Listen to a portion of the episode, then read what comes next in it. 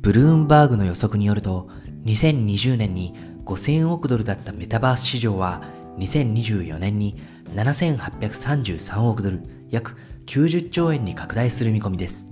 特に映画や音楽などエンタメ分野は約2倍の規模になると見られており、メタバース関連の中でも最も注目される分野となっています。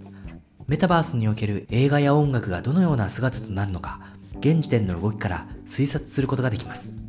アメリカナスダックが注目のメタバース企業として選ぶ一社、ユニティテクノロジーズの動向は、メタバースにおける映画、音楽の未来を占う上で重要な示唆を与えてくれるはずです。ユニティテクノロジーズとはゲームエンジン、ユニティを開発するテック企業。2004年にデンマークで創業され、現在はサンフランシスコに拠点を構えています。このユニティ、ポケモン GO や Among Us をはじめ、様々なゲームの開発に用いられており、フォートナイト開発に用いられたエピックゲーム社のアンリアルエンジンと並んで2大ゲームエンジンとして世界中で利用されています。同社が注目のメタバース企業と言われるのは、ユニティがメタバース構築に欠かせないツールであり、また、ユニティテクノロジーズもメタバースへの関与を強めると言明し、関連する投資を拡大しているためです。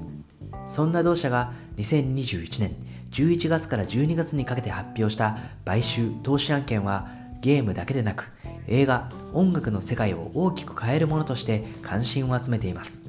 その案件とはニュージーランドの VFX 視覚効果に関わる技術開発企業ウェタデジタルのツールと開発部門を買収するというもの。ウェタデジタルのテクノロジーは、ロード・オブ・ザ・リングシリーズやアバターなど、日本でも広く知られる映画で利用され、アカデミー賞の視覚効果賞受賞に一役買っています。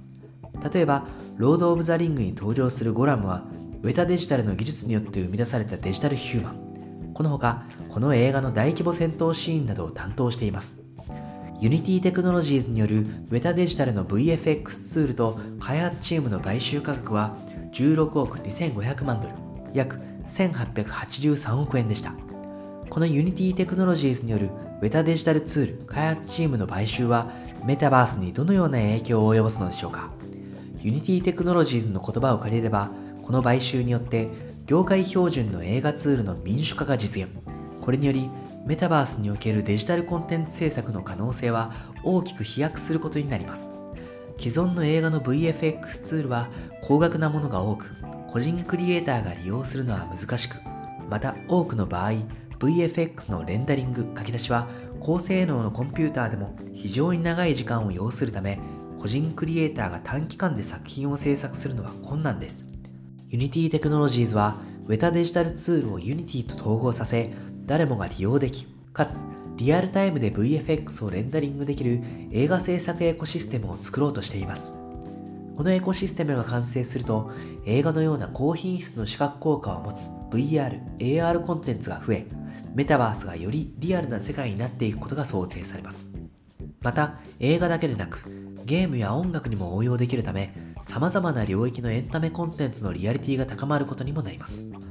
この Unity Technologies の他にも VFX の民主化を目指すスタートアップが存在します。AI を活用した VFX ツールを開発する Wonder Dynamics 社です。同社は映画業界で広く知られる複数の著名人が関わる企業で、業界内、クリエイター界隈で注目度が高まっています。共同創業者の一人は、ハリウッド映画俳優のタイ・シェリダン氏。